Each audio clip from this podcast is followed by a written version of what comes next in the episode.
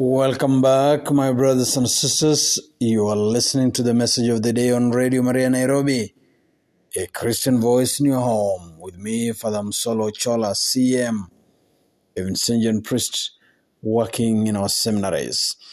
The first part we're talking about kindness and how the Lord is not only kind to us, but also invites us to be kind to each other to be kind to our brothers and sisters. Kindness never, never rots, we say. Kindness never goes unrepaid, never goes unrewarded. And we see that over and over again in the scriptures.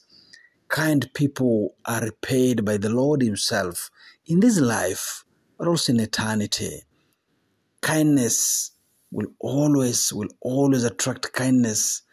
Kindness will always be repaid hundredfold, much more. And so, in this second part, we focus on some uh, acts of kindness, some areas in which kindness is actually needed in society, in our society. The first part that, uh, the first area that kindness is really needed in society, in our society, is speech. Kindness in speech, kind words, kind words to each other Unfortunately, in some homes, in many homes, I must say, people exchange not so kind words. Unfortunately, in the political arena nowadays, people are exchanging not so kind words. Even those who have just been kneeling in the church a few minutes ago, being prayed for, immediately they get out.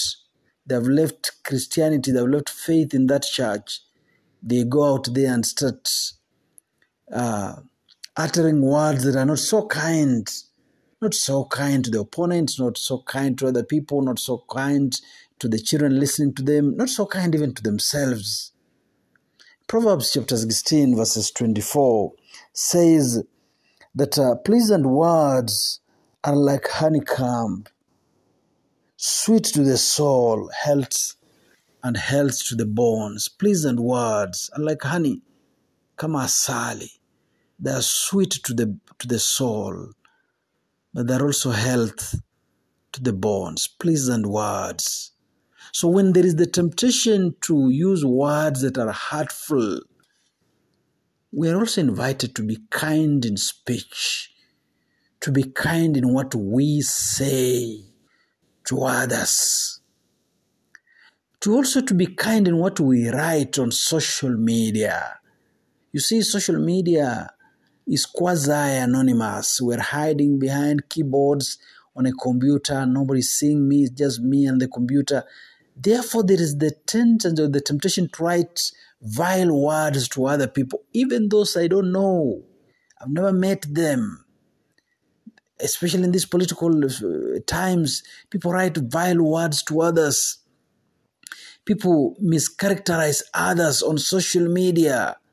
As Christians, I think we're called to be kind even on social media, to stop being porcupines in speech and porcupines in what we write. Porcupine in the sense that we throw barbs, we throw spines, we throw hurtful words to others, either in word or in social media. We write some hurtful things to other people all of us sometimes we have this, we fall into this temptation.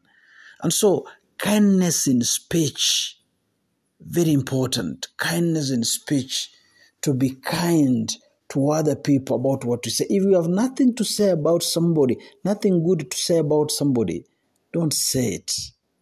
If all I want to say is bad about you, about the other person, about that one, I should never utter it. I should never say it. I should never say it.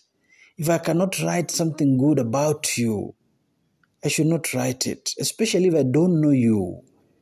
All I see, all I know is I see you on social media. Maybe we have met on those, those pages. That's all I know about you. That's all you know about me. That's all you know about other people. But because they've said, they've given an opinion that I don't like, they've said something that I don't like, Therefore, I take it upon myself, or you take it upon yourself, we take it upon ourselves now to write vile things about them, to make conclusions that we cannot even, uh, uh, uh, we have no evidence. to, to, to, to write allegations that we cannot, we have no evidence about them. So we write because we are hiding behind the keyboard. Write something very nasty about somebody. And maybe a few people laugh, but other people say, no, that's not good. That's not good. Some friends, genuine friends, will actually say, no, no, what you have written is not good. Pull it down. What you have said there is not good. Pull it down. It's not so kind. So, kindness in speech, but also kindness on social media to be kind to each other. Kindness on our roads is another area. Kindness on our roads. There are some instances where passengers, even in a matatu or in a bus, quarrel over whether the window should be opened or closed, opened or shut. And they quarrel and they'll need an arbiter, the person of a manamba, to come and arbitrate eh, that fight. To be kind to others on the road. We've also something called the road rage. Two people either riding motorcycles or driving, both of them driving, and they start quarreling. It may lead to knocking each other on the road. They're not so kind to others. They overtake when they want to overtake, regardless of whether other people have right of way or not. To be kind on the road, to be kind on how we use the road. To be kind also on the road mean could also mean not throwing, not eating in my car, eating in your car in the bus. Then you throw the leftovers through the window, not knowing who it will fall onto, not knowing or caring about other road users, throwing leftovers through the window, littering the road, not caring about whether that's even hygiene or not, hygienic or not. Just throw it. Kindness on the road. Some road users, because they are not so kind on the road, they make some hurtful gestures to other road users because somebody overtook you or somebody honked or somebody made the wrong turn. And so you make a gesture that is so obscene or hurtful. Kindness on the road. Sometimes lack of kindness on the road, as, as I've said, has led to road, road rages, which also leads to accidents. People quarreling as they drive two different cars, knocking each other down as they drive leading to accidents. Kindness on the roads. We'll all get there. Let's just go slowly. I don't have the right of way here. She doesn't have the right of way. He doesn't have the right of way. But since he has already made the turn, let him pass. I don't need to insist in every instance. I don't need to insist on my right. No, no. There are times you have to swallow your right and let other people win. Even when you know you are right kindness. So, my brothers and sisters, the message of the day today is about kindness. And as we said in the first part, kindness will always attract kindness. Kindness will never go unrewarded.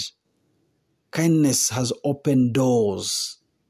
We read from the book of uh, the letter to the Hebrews, chapter 13, There are people who have been kind have welcomed angels without knowing.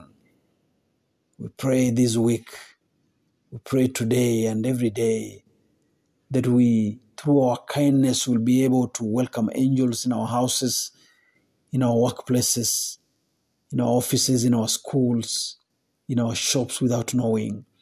May our kindness be an opportunity to welcome the Lord Himself the, the way Abraham did. May our kindness be an example to the young, to the youth, May our kindness, especially in speech, lead to peace and coexistence and reconciliation. And we make this our prayer. We ask the Lord to bless us today as He always does.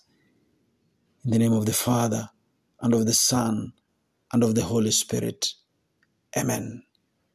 You've been listening to the message of the day on Radio Maria Nairobi, a Christian voice in your home, with me, Father Musolo Chola CM, Vincentian Priest working in our seminaries. God bless.